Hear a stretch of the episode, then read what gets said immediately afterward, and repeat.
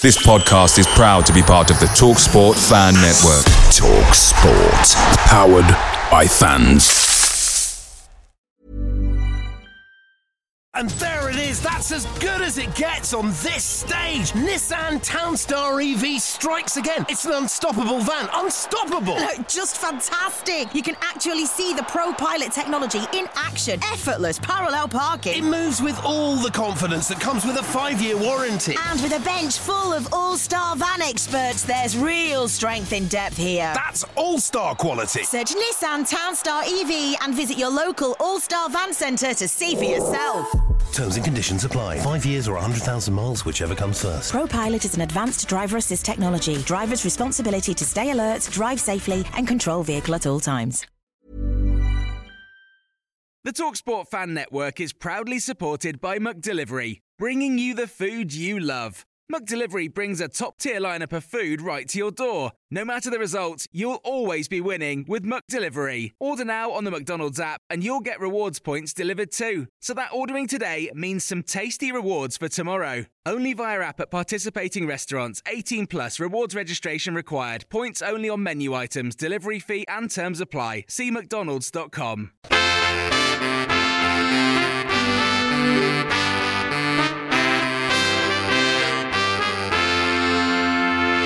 Welcome to the My Old Man Said podcast. I'm David Michael, the editor of myoldmansaid.com. Joining me for a uh, kind of impulsive podcast, uh, Mr. Chris Bird and Mr. Phil Shaw. Hello, Welcome. hello, hello, hello. How are you? Hello. Hello. Hello, hello. Hello, hello. Hello, hello. How, how Um, are you? not not too bad. Uh, we we met actually, did we not, at Molineux watching We uh, at the Custard England get England get dismantled It by was fucking uh, hilarious. those Hungarians. They were, they were great. Nice meal beforehand. Great shout by that for that one, by the way. Uh, uh, you're welcome. I, know all the culinary, culinary delights of Molineux. Oh. Sorry, of uh, Wolverhampton. Oh, uh, Wonders what a quick Google can do uh, on on the way in. No, I went to Budapest for the Euros to see Holland versus uh, Czech Republic, so it was good to actually see their team. And uh, I thought they were very tidy. were. They just set up a trap. England fell in it four times. dismantled them on the break. and just they just they look really good when they went on the break. You just thought, ah, uh, if England aren't clinical, uh, this could be a long day. I think I said at the start of the game, uh, my prediction was two 0 to Hungary, but when, oh, when I the second one off. went in, we were like, Yeah. "Whoa, Yeah. hello," and then the third I went was in, like, we burst oh, into fits of laughter. sake.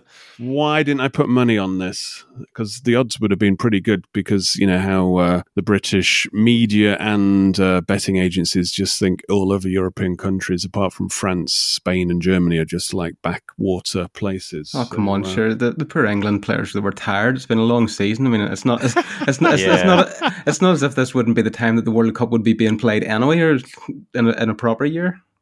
Exactly. And they'd had yeah. so much travel to do, you know, from St George's Park to Wolverhampton. the excuses that Never came out again were will England be playing at the Custard Bowl, which Most isn't of it, great. I think, it boils down just to mindset. Yeah, hundred They're- I mean- couldn't be asked. they're not bothered. Hungarians are like they're they're well up for it because they're actually it to the representing. They're representing. They've been told how what a bunch of racists they are for the past few months. And England fans were singing that, weren't they, during their And anthem? England fans are singing it. So all you're doing is you're prodding the bull, and they're giving them something to uh, fight for. And fight they did. And they did, and they did a good job. And anybody who watched them in the Euros uh, and uh, even in uh, previous games in the Nations League would know that they're not a bad outfit. They're definitely 10 out of 10 for effort every game. Yeah. I mean, they got a couple of draws, didn't they, against uh, They did. the big boys in the Euros? And we and we saw why Villa won't be spending sixty million or or however what it's you know it's going to be for Calvin Phillips, who was probably one of the worst performances I've seen in an England shirt in a long time. Wow, he was shit. Cal- Calvin Phillips is just, he always has been, uh, apart from when opportunity knocked, that was the only time Villa were interested when he was still in the championship and Villa had got promoted. And then they th- thought, they dropped the ladder down to the championship and they said, Do you want to get on this ladder? We'll take you straight up to the Premier League. No, you don't have to mess around with Leeds. He, he thought, No, Leeds, fair play to him for his loyalty. Mhm. Uh, and that was it, really, because now, you know, we, we've seen his injury record. He, we never see him uh, when Leeds play Villa. That's why He's always bloody yeah, injured. That's why he's going to Man City, isn't he? they can have a decent player play 20 games a season. That you know they rotate so much. Villa can't. Villa are dropping bloody 60 million, which they would never do on Phillips. Uh, they need somebody who's going to be captain, world beater, you know, etc., etc. Uh, the next day, I went to see uh, Billie Eilish Put on a real uh, show the ara- uh, arena to see a real show with a real and, crowd. uh, real crowd of uh, young teenagers who uh, were well up for it. Actually, um, I mean, I'm, I'm not a big fan of arena gigs. I've got to admit, and I've you know I've seen some big names there, but uh, I thought she put on a better show. She actually thought about uh, an arena and trying to make an arena as uh, intimate as possible. I mean, you know, slick, great aesthetic on the vis- visuals and production, and then you know she had a little crane stage at the back that she popped up to uh, entertain the cheap seats as well. So uh, you know. A lot of consideration to make sure everybody got some bang for the buck. But I'm sure, you know, people who, if they don't really know about her, or, you know, you get this kind of misogynist, uh, well, music fans who are just into lad groups, uh, they might uh, have a bit of a surprise if they see Glastonbury. They might, they're, uh, She's fucking brilliant. first impressions may change. I, I, you know, increasingly, I think she's a once in a generation uh, talent. Really, It's just, smart. you know, super smart, super streetwise, and in across you know culture, well into a hip hop and everything, and respected in those circles as well. Her brother's super smart and you know great uh, producer. And you've got this kind of rare dynamic of brother and sister, like working. It's hard to replicate such Yeah. that you know such a relationship It's like, like, that. telepathy, where- isn't it? Almost. it is, yeah. You've got so much uh, shorthand and nuances to draw on, and to be homeschooled as well. It's it is a kind of a one in a once in a lifetime uh, talent, and uh, and it, you know it should be embraced. and she speaks uh, to her fan base. You know, she has got one of the most, almost like a Yeah. cult-like fan base of any artist out there at the moment. And I saw many of them drop. Drop like Literally, they were being carried out. Yeah.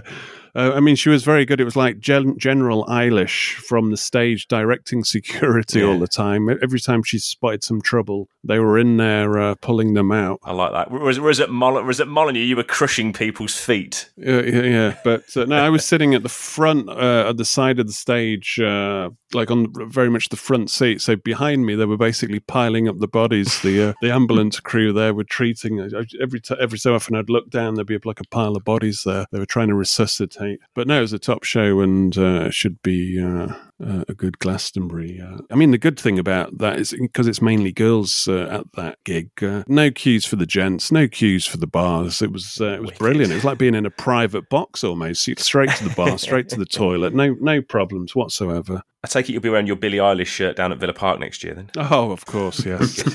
just deciding what kind of colour hair to. I'm just waiting for her next hair change. Uh, see what Claret it's and see blue where she- There's a good look. see what direction she's going uh, in September, and I'll, I'll or August, and I'll, I'll follow suit. Phil Shaw, Monaco of the UK. What's going on? My sister was there actually, driving through it Oh. to uh, g- go to Dublin. Phil uh, Shaw has a new job. earlier in the week. Well, I- he hasn't started. He's got to serve his eight weeks notice. Yeah, first. I do. I have to do my, my Grealish time. Um, so basically, I'm, I'm getting ignored from the hierarchy and everything else. So, and, and, and now I know how Grealish feels. Be interesting if it, what had made him. What do you mean? no, I'm just the whole- whole fan base that you've been with for years now suddenly turned on you, and you just sort of you're just going you're just going Ah. through the motions.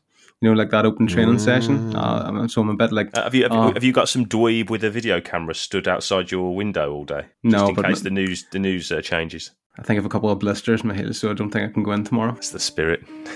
Anyway, let's crack on with the show, shall we? Uh, coming up in the show, uh, obviously no games to talk about, so uh, we'll go through the Villa news, the three points as usual, and of course the media muppets as well. Uh, before uh, just having a general uh, discussion on the state of play in the transfer market at the moment, without going too hypothetical or silly. Uh, right, let's get this going with some news. Uh, what news should we talk about? Should we talk about the train strikes No. or Villa news? Let's definitely not talk about the train strikes. Right, time for some Villa news.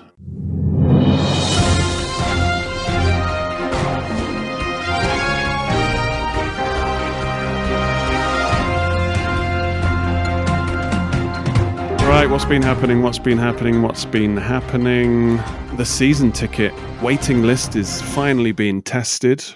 Uh, the club did come out with a uh, with a statement saying there was uh, over twenty six thousand, and uh, I think there was I don't know between two and a half three thousand seats. Probably didn't renew from what I've been hearing. So uh, there'll be a few uh, new people. Uh, the thing is, I don't want to hype this up too much because uh, I, I'm I'm not really impressed by a the price increase, the whole kind of concept of a season ticket where you nowadays you you pay up front and then they shift around those dates so much without any real uh, consideration to fans. You know, the, the Premier League and the TV broadcasters, you know, sometimes they were three weeks late from the date that they actually said they would try to. Uh, they announced that they would try to keep to to at least give supporters some uh, heads up. I think uh, that list will probably settle down, and then.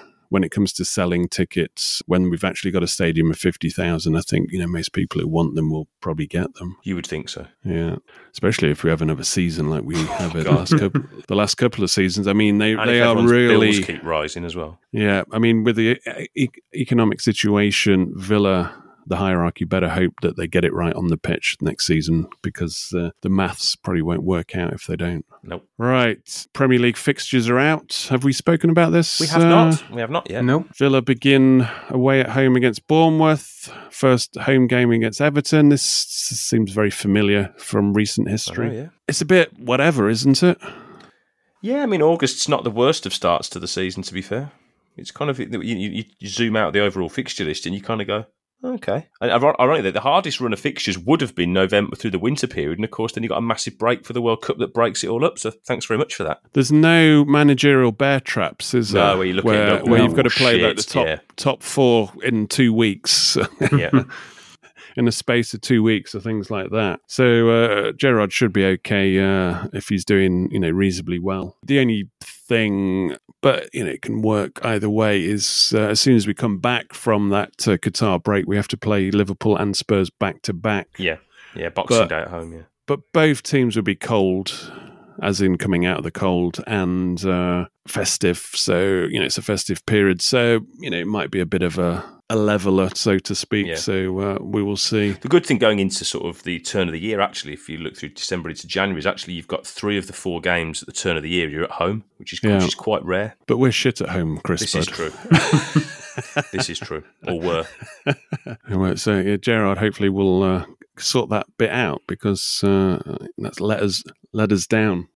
And also, if we're uh, if we are in the business end of anything towards the end of the season, we've got to go to Wolves, Tottenham at home, Liverpool away, and then Brighton at home in May. That might be a pretty difficult end to the season Yeah. Well, uh, I think if we were up and around. Uh, where we well, want to well, be. let's, let's not get ahead of ourselves. Let's not get ahead of ourselves. Two games have already been announced uh, for TV broadcast. Those are the two Amazon Prime games, which will be uh, the Fulham uh, trip in October and then uh, the Liverpool Boxing Day game as well. a bit of a reshuffle uh, in terms of the uh, academy coaches uh, set up with three new ones coming in. Three new academy coaches have come in. Uh, Well, Car- Cars was previously was the head of coaching at Blackburn. Um, Nash has been working with the FA of Ireland as their high performance coach. Previously at Ipswich, is it Ate? Ate? Adam Ate? yeah, Ate. He's joined from Ipswich Town as well as under 18s head coach and assistant academy manager. We'll see how those boys get on over time. Euro under 19s have, has kicked off with uh, Carney Chukwuemeka, Aaron Ramsey, and Tim Iroegbunam. They're all They've been starting. Yeah. Yeah, all starters. Uh, Chuck scored a decent goal against uh, Austria, but you know, let's not get ahead of ourselves. There's lots, lots of people reading into these games as being definitive to whether Chukwuemeka's future is. Uh, I would say, why is he even playing in it if he's that good? Why is he playing age group football for England when he's supposed to be a Premier League starter? But that's Yeah. just me being Yeah. cynical. Yeah. He's, But he's the reality is, he's he is not there yet, so he doesn't deserve actually the coverage that he gets. Uh, uh, it's Not yet. he, he's going to have to be fucking good to get into this uh, next uh, season's Villa team. So if he's if he's not signing, I wouldn't be crying about it. No, you just have to compare him to. He's always going to be compared with Bellingham, and look where he was at the same sort of cycle development wise. Yeah. So uh, yeah, on on on him, you know, rein him in. Uh, I mean, my concentration is more about. Uh, I'm more interested in people that do at the moment, and that's your Cameron Archers and uh, Jacob Ramseys, and you know whether they're going to uh, make it, and they're actually uh, up there on the ledge at the moment. Yep. Right, I think it's time for a bit of media muppets.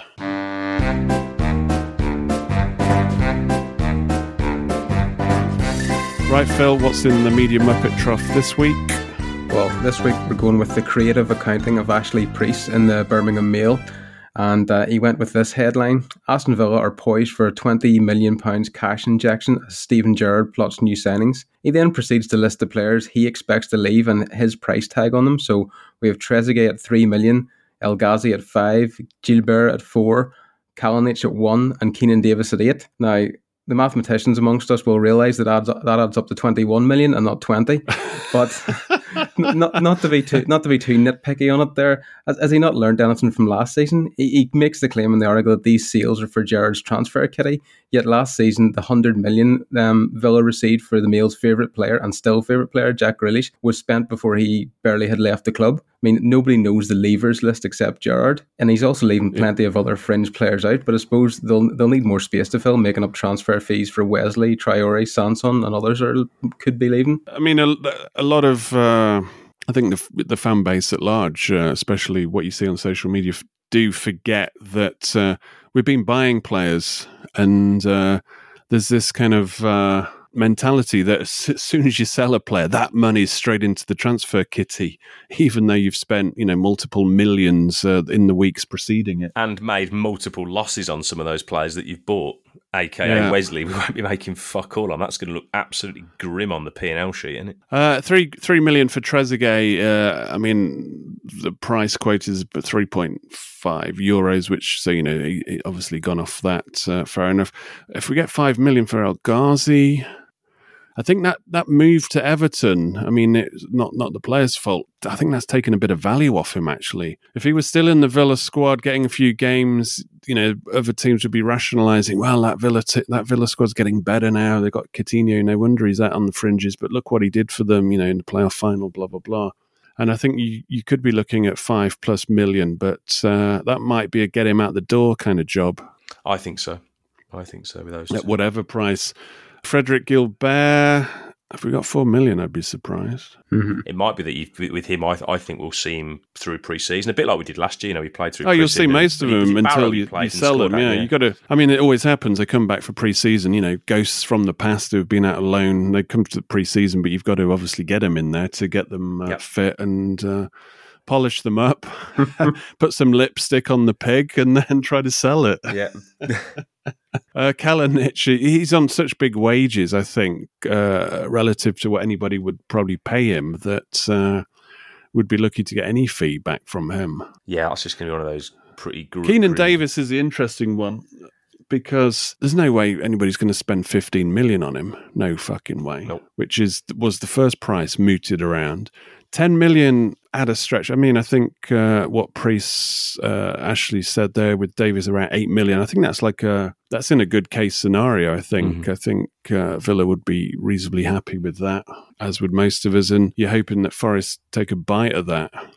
But I was looking at, you know, I was arguing the case of Ollie Watkins, which we'll probably talk about later on, people dismissing him, you know, the usual kind of unpatient haters and you're thinking, well, with him, then what is Villa's striking situation? Uh, you know, there's rumours they're trying to get another person in. I don't know if that's just to keep the clickbait pit fires going, but uh, you've got Ings, Watkins, like pretty decent. Then you've got Archer. If he uh, impresses in pre-season, he'll definitely. Uh, I think the first lane for him would be January onwards if that's going to happen. I think he'll get a crack because you've got the cup games and all that kind of uh, paraphernalia. So you know you'll get minutes. And then I was thinking, well, normally you have a fourth strike. Uh, you want options. You want a different look. If you're chasing the game, you might want to go a bit more direct. You want to have a big, big man. And I was thinking, well, Davis does give us a different dimension. He's he's not your archetypal big man in terms of getting his head on things and you know really uh, getting amongst it on set plays, but he is. Uh, once he's got the ball, he's uh, kind of a force, isn't he? And he's uh, kind of a muscular presence. Yeah, you mean we, we might have, I might have poked a bit of fun at him before, but if he's fit and if he decides to shoot, there's nothing wrong with Keinan Davis. You would have him in the squad, but it's it seems to be when he, you noticed when he was playing for Forest, he did have a bit more of that killer instinct. He drove at the net and he did score a couple of goals that way, just Yeah. having the It's, shot. that conf- it's probably the confidence that Yeah. he feels. Actually, I do belong. I definitely belong at this level. Yeah, yeah. I mean, that's the thing I've always had over his head was lack of predatory instinct uh, for a striker, and you, but you could label that at you know your likes of Hes- Heskey and you know people who have had big careers. Yeah. Uh, Similar to someone like a Heskey, if you had him in your match, especially with your nine subs and you can use five, if you need that physical presence, which let's be frank, we spoke about a lot last year that we didn't have a lot of. yeah, Um, as long as he's happy to be on the bench, I don't mind us going into the season with four strikers um, yeah. No, that's what I was thinking. he's not on astronomical of- wages. So if you're going to get somebody else, uh, you want somebody that gives you something else. So Yeah. you, you can change and, you know, as I said, have a, uh, a different dynamic, a different look. Mhm. And he act- actually does fit that bill, even, uh, and, you know, he's only got better since he's had a spell at Forest because you, you do need a run. he was excellent in their cup run, wasn't he? When they played Yeah. against Arsenal and uh, was it Leicester they beat as well? He was very good. I would boil it down to my thinking on this would be from the point of view of if we don't sell him, if we don't make any, you know, let's say a def- decent wedge, let's let's go with this eight million, then it's not the worst thing to have him still around. Mhm. You don't necessarily have to loan him out. You could uh, have him uh, in the squad and uh, you know actually be able to uh, play a part because he's not going to be starting. But Depends what uh, he wants to do as well, because he could go to Forest and not be starting. He'll do what we goddamn well tell him to do. right. Anything else, uh, Mr. Shaw? I mean, uh, we, we can save kicking the uh, football insider uh, in to another day. It's probably a podcast in another itself, day. isn't it?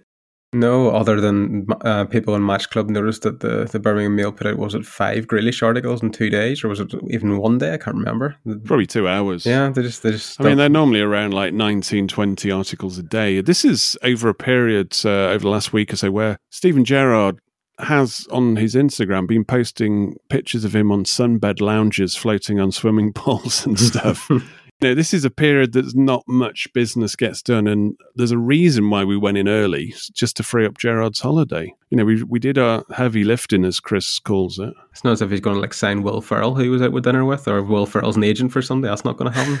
Well, yeah, exactly. So uh, it is kind of funny when they know in their hearts the main business is done and uh, football industry per se is on holiday at the moment, yet they're still banging out 20 articles a day, as all the, you know, these clickbait sites are. We move on. Three points. Point number one, uh, Poland have confirmed defender Rybus will not be selected for this year's World Cup squad after he's uh, he was playing in Russia with Lokomotiv, and then he got signed. Uh, well, transferred to Spartak Moscow, so uh, he's basically uh, aligned his allegiance to the Russian flag. So uh, the Polish Football Association basically said, uh, I think he was at their training camp, wasn't he, uh, last week? And at the end of it, they basically said adios. Yeah, the coach said that due to his club situation, he would not be called up for the September training camp, and he'll not be taken into account for the World Cup because Poles are probably looking at it as way. I mean, it was his choice. He, you know, he agreed to the transfer between two clubs, so he's definitely staying in Russia. So that's it. Well, he was in Russia as it was, though. That's the thing. Yeah, So what's he going to do? If nobody wants to buy him from a Russian club, what does he do? Just boycotts it, and who's going to pay him? That's called a uh, up shit creek Yeah. without a paddle, Mhm, isn't it? definitely. it's you know, it's, this is an individual circumstance that we don't uh, know the ins and outs of, but I, you can kind of understand if that's his livelihood, and you know, he also wants to make sure he didn't get a bullet in the back of his head. Anyway, we move on. Uh, point number two: uh, the failure of the shamans. How, I mean. Peru shamans were, were trying everything. I don't know if this is legal, but 13 Peruvian shamans were performing spiritual rituals before their uh, defeat against Australia in the World Cup playoff. What happened, Phil? well, they were very confident.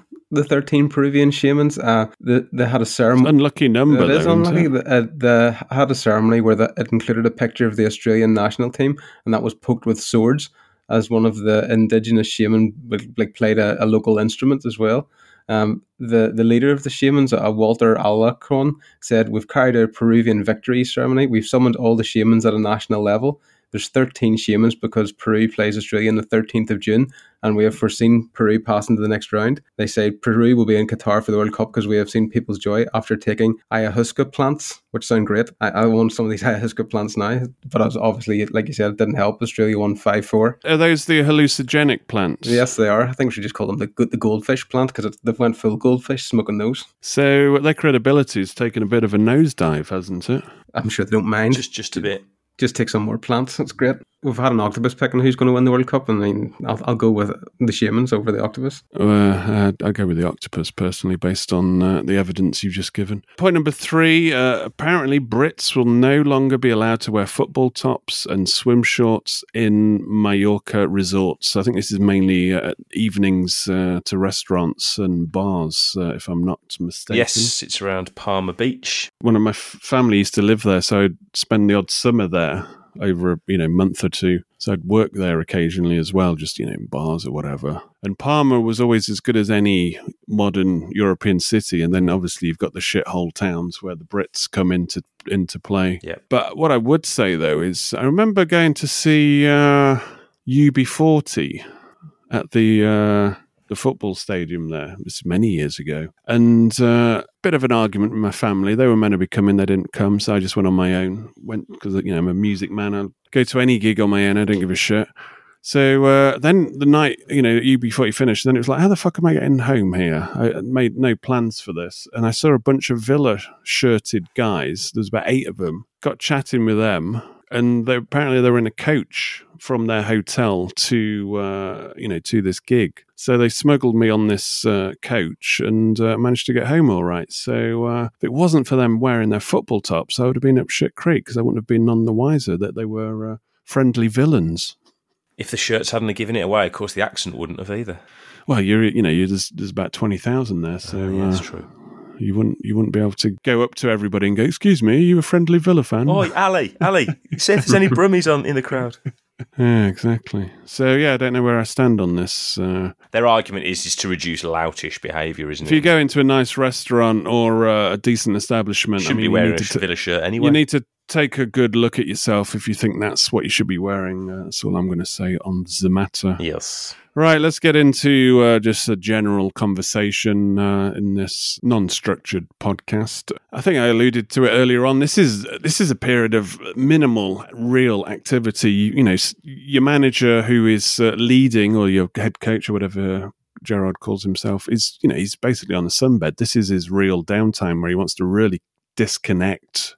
It's not like he'll be having his mobile phone on just in case. Uh, I think he's somebody who would say, right, we've done we've done our you know main business. I, you know, I need my time with my family. Most of the prime movers uh, take this opportunity. It's almost like a truce, isn't it, in the football industry Yeah. across the board? Really, I mean, there'll be some dotting of the i's, dotting of the t's, crossing the t's, or whatever which way around that is. Uh, in terms of agreements that were already done before, like you know your Spurs with Bissouma, etc. But uh, I mean, it'll start to warm up now because the players are coming back soon. But you know, we've done our main, main, main business, and now it gets into a bit more of uh, if opportunity knocks and the stars align on the, the extra players that are going to be coming in, hopefully. Or of course, you know, reactive moves in the you know unfortunate event of things like injuries or One of the things that obviously increased this sense of urgency in terms of the Diego Carlos uh, transfer was to make sure we'd got a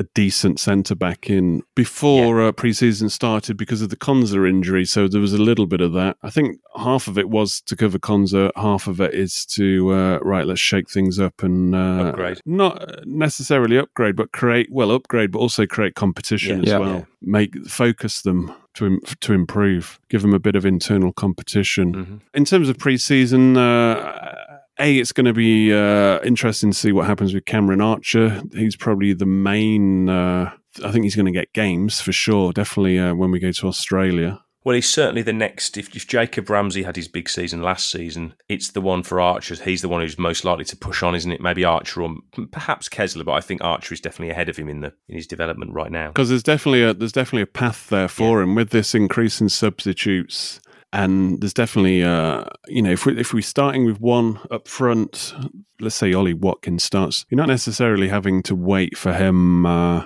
to come off or you know swap like for like. There's a chance if Villa are chasing the game, you know, they will bring on the second striker, and that's where Archer might have a chance. And obviously, I think Danny Ings will uh, have games, and I'm expecting both of those strikers individually to score more goals than they did last season. Uh, I'm talking about Ings and Watkins mm. there.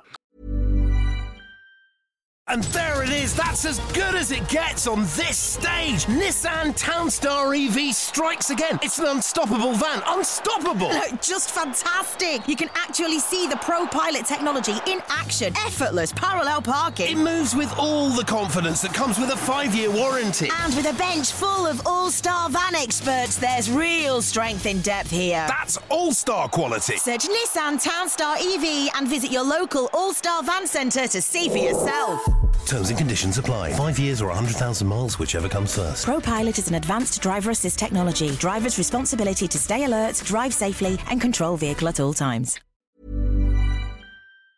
Picture the scene. All of your mates around, you've got your McNugget share boxes ready to go. Partner this with your team playing champagne football. Perfect. Order McDelivery now on the McDonald's app. There's nothing quite like a McDelivery. At participating restaurants, 18 plus serving times, delivery fee, and terms apply. See McDonald's.com. I, th- I, think the general consensus is there's quite a few, not just the, the forwards, we'll, we'll, touch on others in a minute, but a general overall levelling up going on, you would hope. Yeah. Well, you'd said it before. It, it has to be the season of what Gerrard said, no excuses. So yeah. you can't have the excuse anymore of, oh, McGinn's covering for somebody else or yeah. Um, I'm not you, playing in my right position. Oh, it's another transitional season, yeah, or whatever. That shite. All that wrong position things is if they have the right players in the right positions, right now you're in your own position. Do something. Yeah, I think I, I referenced the uh, the transition reference in something I wrote where I said this is not the Gerrard thing isn't like a bookend and it's we start again and he's ripping up the squad and starting again. This is a continuation, I think, of our transition in terms of this squad. This is this is the same team. You know, like we used to talk about Alex Ferguson built three teams or whatever. I think yeah. this is very much the same team. And Gerrard's not coming in to rip it up and change it. It's because we've got some good talent in that. It just needs uh, harnessing, if that's the right tweaking, and, and and yeah, the main word there, as you said, is harnessing because uh, we keep saying so much ups, upside. We haven't seen the best of Watkins. We haven't seen the best of Buendia. We haven't seen the best of Coutinho consistently. We haven't seen the best of Danny Ings. And then there's guys we've seen that were pretty good, who we think that maybe they've got another gear. You know, I think Ramsey can get better, Cash can get better. I think Lucas Digne before the end of the season was probably our best performer through the end of April and May. I think he he can yep. get better now he's settled. Lucas Digne, Cash, you, you, want that kind of consistency that hopefully uh, is around that 7.58 constantly. Yeah, and of course we're, we're hoping that they can get you know Kamara up to up to scratch with the tempo of well the intensity of a the training and then the games because he's going to have yeah. to hit the ground running. And you know, he's a key that we're we're hoping fits yeah. the lock in terms of making Villa a bit more of a fluid team and, and, creating more chances for the likes of Watkins. Yes. You know, speaking of Watkins, uh, you know, I was seeing a lot of bullshit online. Well, first of all, there's a lot of bullshit uh, in the uh, the media about you know originally it was West Ham, and then you've got Newcastle fans thinking they can just cherry pick anybody's strikers but the you know the idea that uh, West Ham would come along and just take whoever they wanted at the Villa team as well was like you know ridiculous considering uh, and it, you know it's it's public knowledge the intent of our owners who and, are wealthier uh, than West Ham's by the way. Yeah, and you know there's a track record there with the Milwaukee Bucks in in terms of Wes Edens, in terms of having a, a blueprint template of what he's done before of changing a a team that nobody had any expectations of to get them at the top of the tree. And as Purslow was said in the you know the last uh, football consultation group, and I've obviously put it out there. You know, the aim of Villa is to be the best of the rest. Initially, seventh, eighth, and then from that pivot, you can crack into the uh, the top six. And best of the rest means finishing above West Ham. So you're hardly going to sell your best assets to West Ham.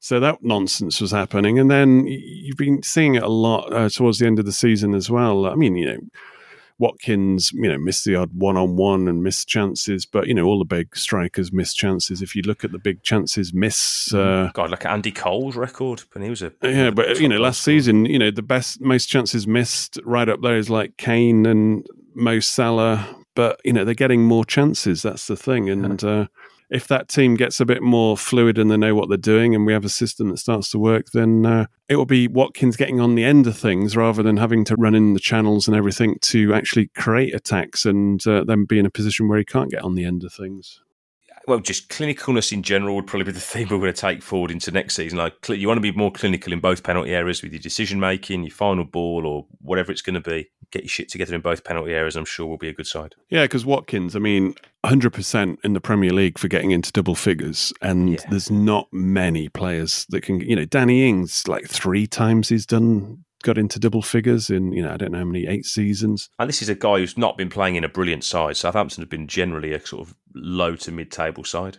You know, Jota for Liverpool scored 15 goals. That's the most. That's the first time he's been in double figures. Three seasons for Wolves, never got into double figures for league goals. Mm-hmm. Uh, Gabriel Jesus for Manchester City. Uh, I think how many seasons? Is he six seasons? I think he's had for City never scored more goals than Watkins. Hardly, I think, uh, uh, hardly ever got into double figures as well. And we and we saw Watkins in his first season, you know, the, the Liverpool hat trick, and, and other examples where you think, yeah, he's finishing when he's on when he's on form, when he's got that bit of belief and momentum. He just need, yeah, he just needs confidence and get that instinct back. Needs the kick kickstart and he'll be fine. Same that as hat trick against Liverpool, yet we're all rubbing our hands because yeah. there was a guy with instinct. It was like bang into the goals. into the net. And in that first season, he hit woodwork seven times, which is a ridiculous amount. Yeah. So uh, you know, you only need a few, few of those going, and then you're suddenly getting very close to that 20 goal a season figure. Yeah, you just look at his two goals against Brighton this year, home and away, both of them clinical finishes. You can't you, you can't have a player that does that. I think that, and you know, not rate them. The problem comes with, like you said, the number of chances that he gets. If Watkins maybe only get one or two chances a game, that's what sticks in people's head whenever they leave the game. Oh, Watkins missed that one. Well, there's only one. There was only one yeah, chance yeah. he got. He doesn't get the chance to um, rattle three or four in. Yep, lest we forget, you know, we, we talked about it a lot in the championship when we got promoted. The the number of goals Tammy Abraham scored was impressive. The number of missed missed chances to score those goals was also pretty high. Yeah, he was like a one in four shot man, wasn't yep. he? Yeah, yeah, yeah. But you know that was a lower league level, so we had a lot scored more a chances. lot of penalties. Yeah, we had a lot more chances and uh, big difference. This is, thing about Watkins that impresses me. There's no lost cause when no. Watkins is about. Even if he's chasing and, and there's like two, three defenders there, there's a chance that he can get through it and, and get a pass off or you know create something from it. And you you know you, you feel like he's in the game. Um, you know even if you're not playing well, you think you know he can make something happen, and he, he's not sort of a. Um, you're not carrying him. I don't think his work rate is so good that he offers other stuff. He was always yeah. a willing runner. He'll chase to the end, you know, to the end of the earth. We used to say it a lot uh, over the years about uh, insert name into blank. You know, the centre forward was isolated.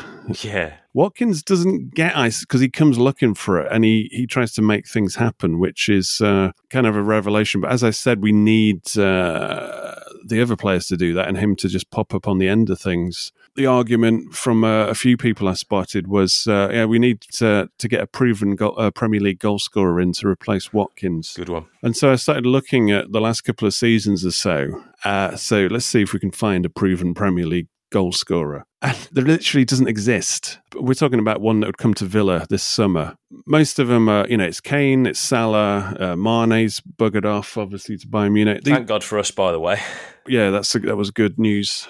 These are out of our reach because they're not coming to Villa full stop. Vardy, I mean, he's getting on now. Is he 35? He's, he's not, not, coming to anywhere. Villa. He'll, retire at Leicester, you would think. So then you're looking at some of the other players. Watkins, a couple of seasons ago, was like eighth highest scorer. Last season, you're thinking, well, he only got 11. Let's see what who's above him. And you know, it's your Manchester City boys, you know, uh, De Bruyne, Mahrez, you know, they're not coming to Villa. They're, they're not even centre forwards. Zaha has scored double figures three times in can't remember how many you know it's between it's about six between six or eight seasons. And you managed it three times. The maximum he scored is 14 and he's not an out and out striker. And he's not an out and out striker. So there's not actually a player who's played like the last two, three seasons that you could, you know, compare to uh, Watkins that exists. You know, unless you're sort of pulling the rabbit out of the hat like we did with the Benteke, which we hoped we were going to do with Wesley. It didn't happen, but you're in those yeah, territories where there isn't like a, an obvious we're choice. changing the subject. We are talking about proven Premier League scorers in the last couple of seasons, and there's no such thing that would come to Villa. No. So this this lazy argument that somebody can go, oh yeah, we need to replace Watkins with, you know, it's like, well, you're just saying something that doesn't exist, and that is the fact of the matter. So you know, sit down basically. Yeah, I think they're stuck. They're stuck in the past. They're when they're whenever they're writing this and they're thinking proven Premier League goal scorers, they're thinking Shearer, they're thinking Andy Cole. If you're going back, Everyone, that, I- every team had a 20 Yeah. goals a season striker. when they did, they're- they don't. Yeah. Teams don't play with a twenty goal season striker anymore. I mean, Salah's not a striker, and he's the top scorer. Yeah, no, that's a good point yes, because Son- yeah, Son's Watkins not a striker. Son's Son's out in the left. Mm-hmm. Watkins didn't even play as a striker, does he? Well, he's not. He's not an out and out nine. I wouldn't have said. Ings is probably the closest we've got to a number nine, and we've got probably one of the best we're going to get at our level. Yeah, that's what I said. I said if you go back three seasons, there was an out and out proven Premier League striker because you can't get more proven than scoring uh, 22 goals and being the second highest uh, scorer of that season. We bought him. Yeah, we got very him. much. Thanks very much. So when one popped up, we got him, and now he's somebody that's not even mentioned in the uh, conversation. It's almost like, well, get rid of him because he's crap as well. There's no patience. There's no looking at the bigger picture and thinking, well, why hasn't it worked out? Because everybody was expecting Watkins to score more goals than he did in that season we got 14. And everybody was expecting Ings to get into double figures at least. But we saw what happened. You know, that preseason was all fucked up because of COVID. Then there was the injuries and all these players that uh, Smith had been bought in. A lot of them were late in the window. Yep. Uh, some of them were injured. So he had no, you know, it took it months and months. I don't know. Did he even ever play his strongest 11? I, I Barely ever. remember. Barely ever. And then, but And if it was, it was well um, into the season. Yeah, both Watkins and Ings both had children. It's not massive excuses, but it will have had a bearing on their intensity, certainly on their sleep. Well, they're both injured as yeah. well. Yep. Danny, from what I you know, from what I mentioned through a pal of mine who, who's been working with him, said he, he didn't really get up. You know, his stats weren't where he wanted to be in terms of things like goal weight, fitness, all that sort of stuff, till about March. Yeah. So pre-season this year is big. Yeah. And I expect an increase in levels pretty much throughout the team. Yeah. And the good news was with Watkins, which the more I think about it, was more impressive. Even in a season that a lot of people have written off and was frustrating uh, for him, and he wasn't, you know, excelling, didn't really have any highlights, was the fact that he still managed to get into double figures and, uh, you know, still scored for England. And that's a, in a bad season. That's like, well, that's that's that's a good sign. He's still, you know, he's still chipping in. And uh, you know, once the wind changes uh, and is behind him, then uh, I think he will uh, rock on stronger. And he's only 26 as well, by the way. I think he's in for a big season. Yeah, you know, I can't think of anybody attainable that uh, I would prefer. And I, and I much prefer the process of level, leveling up what we've got with guys who know the team, know the squad, know no, the, uh, the overall system. And to bring somebody in brand new and starting afresh, and you know, it's just like get the best out of what we've got. Oh, we did forget somebody, uh, by the way, when we were talking about Keinan Davis. Might you know, he could potentially be, a, you know, offer something different in that fourth striker role. Wesley? What about Wesley? What about Big Wes? the redemption season? Will he get a chance to, you know, try and knock someone out in pre-season again? That is the big question. Uh, they're struggling with him, aren't they? They really are. Uh, he's gone to two, let's say, uh, teams that if he was any good, well, there's a two way he might not be motivated, but at the same time, you know, this is an opportunity to get back, so you, you better be motivated. And he and he hasn't impressed whatsoever back home in Brazil and also in Belgium. You know, as what happens uh, in pre-season, all the, all your uh, assets come back to you. So uh, Gerrard will get a look at Big Wes, maybe, unless they. Yeah. What What do you think about Wes? Obviously, the injury wrecked his career. I mean, I think it's safe to say that that's took about three seasons out of him. But Gerrard does have experience in managing an, an awkward or like a temperamental striker in Morelos at Rangers. So you think the temperament of Wesley and a Morelos could be pretty similar. Gerrard got a tune out of him. If he sees something in Wesley that he can he can use, I mean, he could be an option on the bench. You just don't know. Because he's he's 25, so he's still young. I mean, he's lost a couple of seasons. He wasn't useless. No, he just he had rough edges to, to smooth off. who who uh, who if you were keeping one of them, if you were going to keep, if you wanted a target man in your squad, would you have Davis or Wesley? Well, I'm thinking he, for for the situation they would play in, you could build a system more around Davis. But I think in an impact situation where he's actually going to see game time, it's going to be like the last ten minutes. So I don't think some of Davis's attributes necessarily in play. I think kind of Wesley is a bit more of a goal scorer, probably get on his head on the ball a bit more. If Wesley can sort his shit out, then I would probably uh, give Wesley a redemption chance. But I mean, he seems to be far out. I don't know if he's if if, if it's like he's been kryptonited and he's lost all his ability or what. I, th- I think as well. I, I don't I don't like the idea of having Wesley blocking the pathway for Archer. Well, no, we're, we're talking as a fourth, and you know that kind of big man option, Yeah. something different. I'm, I'm not bringing him on. Uh, you know, if you're chasing the game, I would bring Archer on because he he might be the one chance, one goal uh, specialist. It would be interesting to see what he what he thinks he wants to do. Because as I said, the the profit and loss thing on you know Davis is going to be a heck of a lot of profit. Wesley's going to be a massive loss. Yeah, because you're in a Lucky if you're situation make that anything on him, you might have to release him. what you're saying about didn't wanting to be in front of Archer. Uh, that's the same if, if you buy another player in as well. Mm-hmm.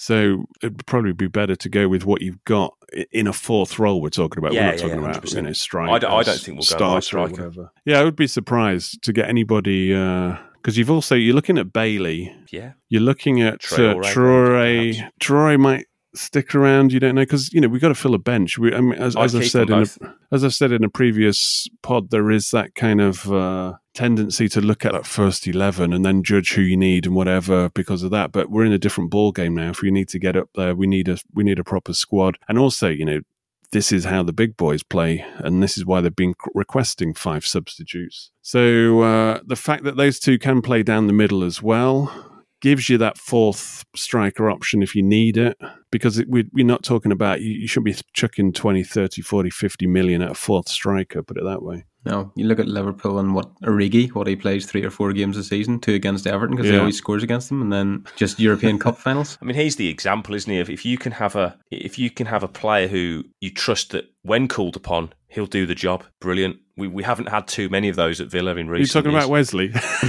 or any, or even Keinan Davis. You just want guys on that bench to know they've got a defined role, and if they come on, they'll do it. yeah Frédéric Guilbert i think that's one where you know he comes back for pre-season but uh, Shop window. it's uh, it doesn't seem like he's happy to uh, be the uh, the backup right back I wouldn't have thought so, but he'll he'll know where he sits in the pecking order. but he couldn't wait to get it. I mean, he's been out to France a few times now. Uh, I think if, uh, but he surely it's a bit of a, uh, a Trezeguet situation where the country that they've gone been loaned to, that's the league that they're hope, hoping to kind of offload to. hmm Yep. So I think they would be looking for a French suitor there. Well, from what what it looks like, he's performed pretty well for Strasbourg when he's been there, so there is hope. yeah, hope. but you know we've we we know about the French Farmers League in terms of. Uh, but I, I I don't know. I never had a problem with him as a right back.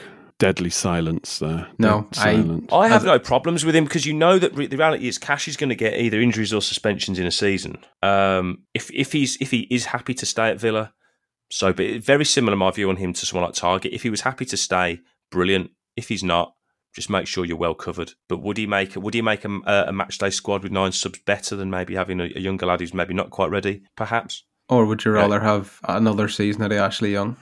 I, I I, think I think we probably get that anyway. He's but he's on. He's going to be on the bench with Chambers probably as your utility players who can fill multiple Yeah. positions. He's not a specialist. Yeah, because you just got to remember, uh, Young played in, did actually play in a few positions last season, and uh, I have no uh, problem with that. The Young situation. I mean, again, people you know writing Young off just like you know.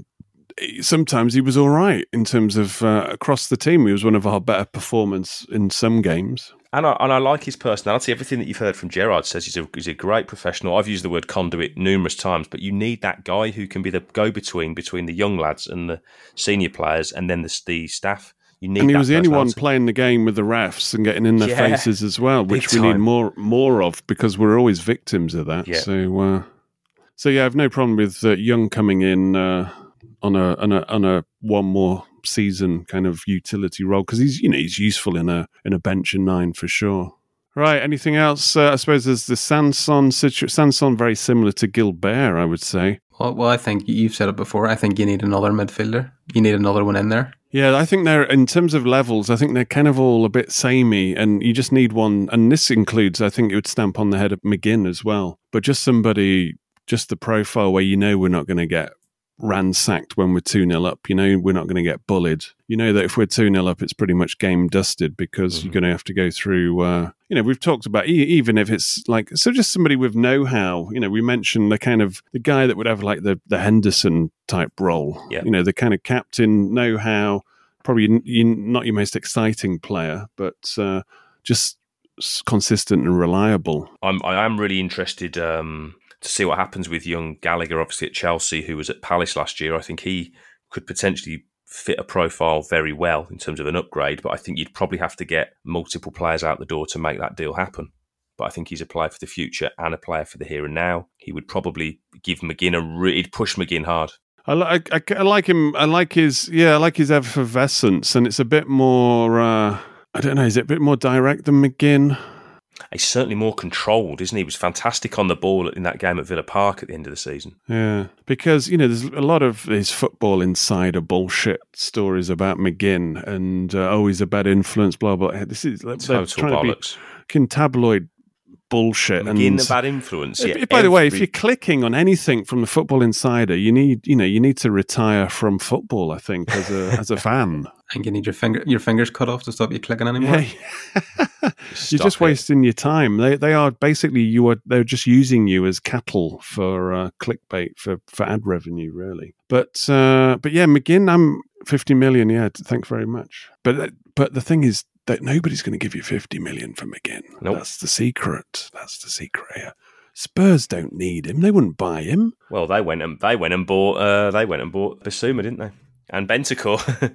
They just buy the midfielders that we need and want. But uh, no, but they're looking like they'll be a good side Spurs. uh, yeah, you, uh, I remember when you who was it? Dan Rogers said in the last show uh, that because uh, they're hamstrung by their stadium and they can't buy any players. I was like, what? Hmm. Well, they got they got a big chunk of investment, didn't they? They just buy the players that we need. Well, they got given 150 million in finance. Yeah, they they haven't got a problem, and they're in the bloody Champions League as well. I think that's so, probably uh, why they realised, great, do you know what? We're in the uh, we're back on the gravy train. Let's Yeah, maybe they didn't even expect. I mean, obviously they got Conte and they they they've got a, an agenda and ambition, but uh, Arsenal were in the box seat, weren't they, for a long time? I And think they a lot truly of let's it say yeah, outsiders looking in like ourselves probably th- are surprised that Spurs managed to get back in that top table. Yep. And fa- you know, fair play to taking the advantage of the situation. Spurs were Spursy. Then they don't look quite so much now. You look at them and think they're actually they, they're developing a steeliness, and Conte will Yeah. get them. They'll, he'll Yeah. knock them right into shape. Who knows What- for how long? But he will knock them into shape in the short term. Yeah, it's, he'll, he'll be off after this season. Yeah. yeah. It all comes from Conte, doesn't it? There's he goes Spurs or back to being Spurs. hmm Yeah.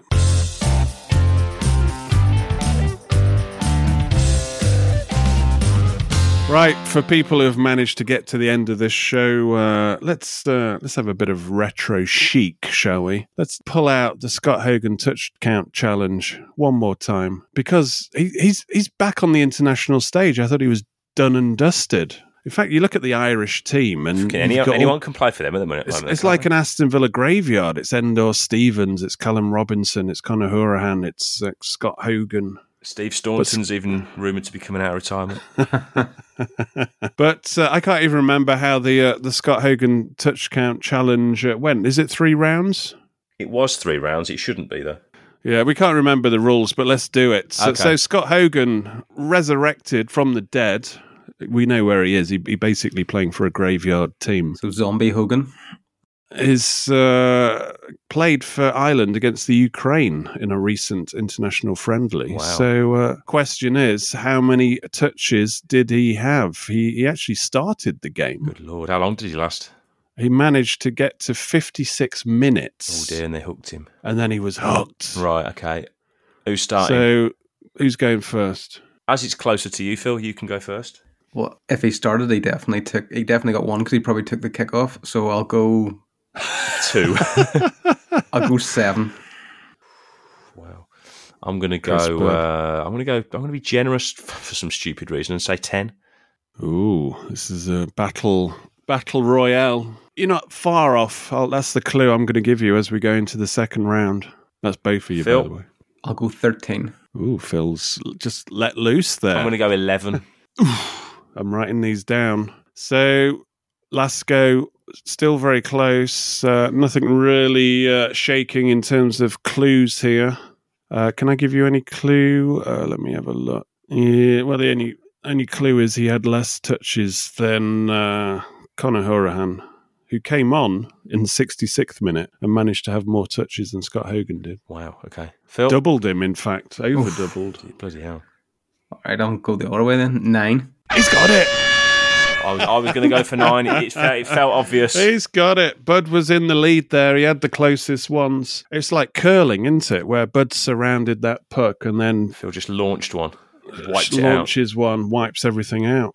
Nine touches. That was a good one when we were recording a podcast during the curling. That was a that was a frightfully Oh, tense yeah. evening, wasn't it? scrub, scrub, scrub. Uh, Callum Robinson uh, came on for Scott Hogan Oh, okay. just out of interest. How many touches did he have? um, and he came in at what, 50, 55 minutes or something? 56 56 minutes. minutes, right? Okay, so he's playing. So he had 34 minutes Okay. compared to Scott Hogan's 56. Since there's no football on, we're in pre-season. Well, let's go with this Callum Robinson challenge. Chris Bud, go first. 13. Phil Shaw. 18. Ooh, second round. Uh, Go again. I'll give you a clue on the final round if you need it. what was the final score, by the way? One It was one all. Oh, so it was a tight game, right? Okay. Uh, 12. Just seeing who scored for the Irish. Nathan Collins. 12, he says. He did say that. What was your first uh, go? Was it 13? Phil, what did you say? I said 18, I think. Yeah, I think I said 14. Right, okay. Well, we'll go. T- uh, you said 12, 13. You said 18. Phil, second go. Seven. Oh, you you're fucking up my clue there. I was going to say. I had it all, all ready to deliver, and that's just fucked up my clue completely. Right, where are we? We are. That Uh, means he clearly wasn't very good. well, do you want a clue? I'll have, I'll have a clue. What, what, one of you is four out. Uh, 11. And now the final go from Phil Shaw. Three. Does he know he's Callum Is it that Robinson? bad? three. It can be three. Oh, he's gone for three. Callum Robinson, uh, hyperactive game compared to uh, Scott Hogan. Uh, 22 touches. Wow. So uh, Phil hell. Shaw with 18 uh, gets as close as you can get. Uh, Wow.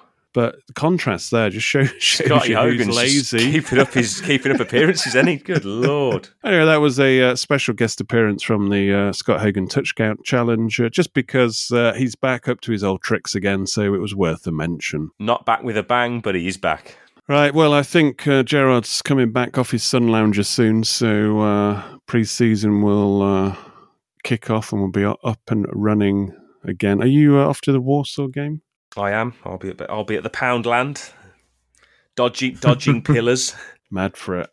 Right, I need to get some water. This heat is it's dragging me down, so uh, have fun until uh, the next show in the sun. I think it's raining this weekend for all those Glastonbury people. But uh, until we meet again, it's goodbye from me and it's goodbye from them. Goodbye. Goodbye.